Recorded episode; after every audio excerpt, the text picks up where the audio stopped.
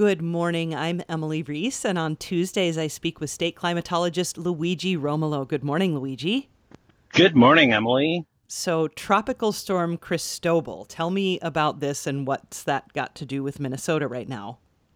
Yeah, so the the tropical storm made landfall yesterday. It's uh, it's moving northward, and uh, most of the time when uh, storms make landfall, um, in the Gulf Coast, typically around Louisiana or Mississippi, they do go northward toward Arkansas, Missouri, but then the the predominant winds in the U.S. are from west to east. We call those westerlies, and they typically carry the storm uh, towards the northeast, uh, basically to the New England states, and then it, it goes into the Atlantic. Uh, this particular storm is forecasted to head straight north, uh, right up the Mississippi Valley, and uh, uh tonight and and into Wednesday, we could see uh, a higher enhanced risk for rainfall um, as the storm pushes uh, moisture from the Gulf into Minnesota. So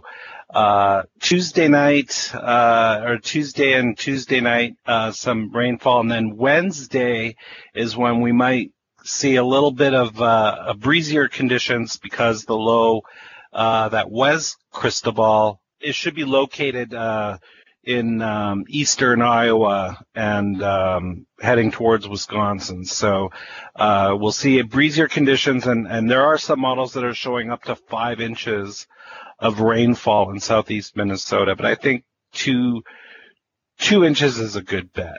Okay, that's still quite a bit of precipitation because they've already had quite a bit this year, haven't they, down there? They they have, yeah, and they got uh, a, a, fair amount over the weekend. In fact. Uh, most of northern Minnesota got a, a, little over an inch, which was well needed because right. they've been so dry. and We're actually seeing some drought conditions in that location, and they're actually um, expected to get some rainfall this week too. So that'll from the tropical storm or from elsewhere. Uh, from the cold front that's pushing through um, Tuesday and Wednesday. Okay. And so there's a there's a cold front pushing through, and that's why on Wednesday we might not even hit 70. Wow. And um, yeah, and um, Wednesday night's going to be should be pretty cool, uh, high 50s, and then um, we're pretty much back to normal temperatures after that. Highs in the mid 70s, lows in the mid 50s. It should be a picture perfect uh, weekend, however, mostly sunny, um, hot, warm but not hot, and um, just a cool breeze. Okay. So it should be, yeah. Yeah, so some storms in the midst of the week, but uh, then it'll get nicer again. Correct. Nice. That sounds good. Uh, so, talk to me about uh, naming storms because uh, Tropical Storm Cristobal gets a name.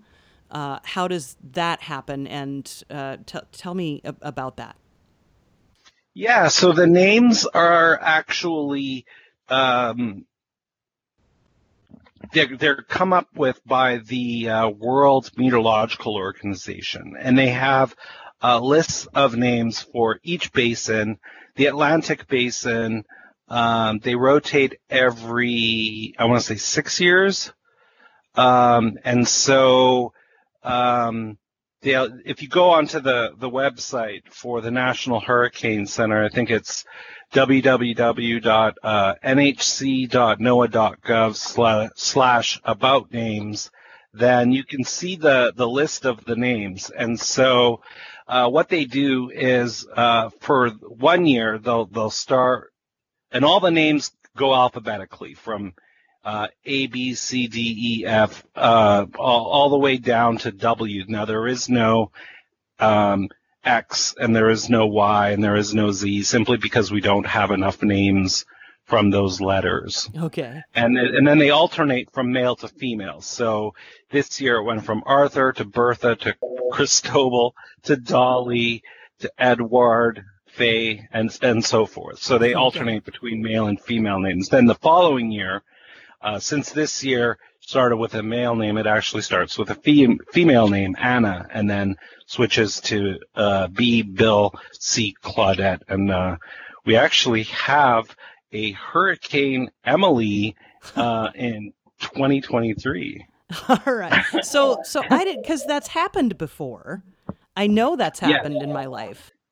Right. So, well, like I said, they alternate, they rotate the names every six years, every and then if years. there's right. So the this year's will be used again in 2026. Okay. Do they retire names from particularly the, damaging storms? They do. Okay. So uh, Katrina, uh, they retired that name and they replaced it with Katia. And that's simply just for historical purposes. If they ever have to refer to um, a storm um, when they're when someone's using it for a scientific publication or in a report.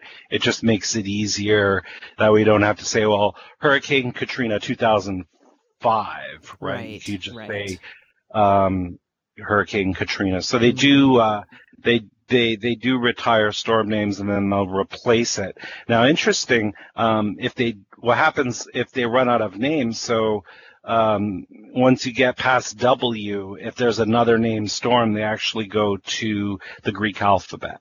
Oh, really? Okay. Yeah, and we actually saw that. I think it was in 2005. Um, we we ran out of names and uh, started using you know alpha, beta, etc. Now I have yeah. I do keep seeing in some of this correspondence about uh, tropical storm Cristobal that there's uh, expected to be a busy hurricane season. Uh, what do you feel about that? Yeah, they're usually pretty spot on with those as we move through the hurricane season. So they come up with these forecasts uh, typically in the spring, and then um, they may adjust them um, accordingly as the as the year goes on. Um, and if there's an El Nino or a La Nina, um, that kind of helps them with the forecast because during um, um, El Ninos, um, you typically have more shear and less storms, and then during La Ninas, it's the opposite. So, um, but since we don't have one of those going on or forecasted to go on this summer, it makes it a little difficult. But uh, typically, um, they're they're usually pretty spot on with that. So when they say busier, they just mean a couple more name storms and a couple more landfalls. Which, um, okay. It, yeah, yeah, it's not it's not, not expected to be significantly busier. And Luigi storms get a name when they become a tropical storm. How does that work? Yeah, so as these lows pass across the Atlantic, uh, once they um, become an area of interest, they actually start get, getting named Invest, and they'll have a number beside them, um, like Invest 92C or or Invest 95A, and then as the storm gets more organized, uh, it'll it'll become a depression, and then um, it'll it'll get a name, um, and then whatever name's available next on the list, that's the name that it's assigned. Amazing. Always an education. Luigi Romolo, we'll have you back next week. Sounds great. All right. State climatologist Luigi Romolo, thanks so much as always. Thank you, Emily.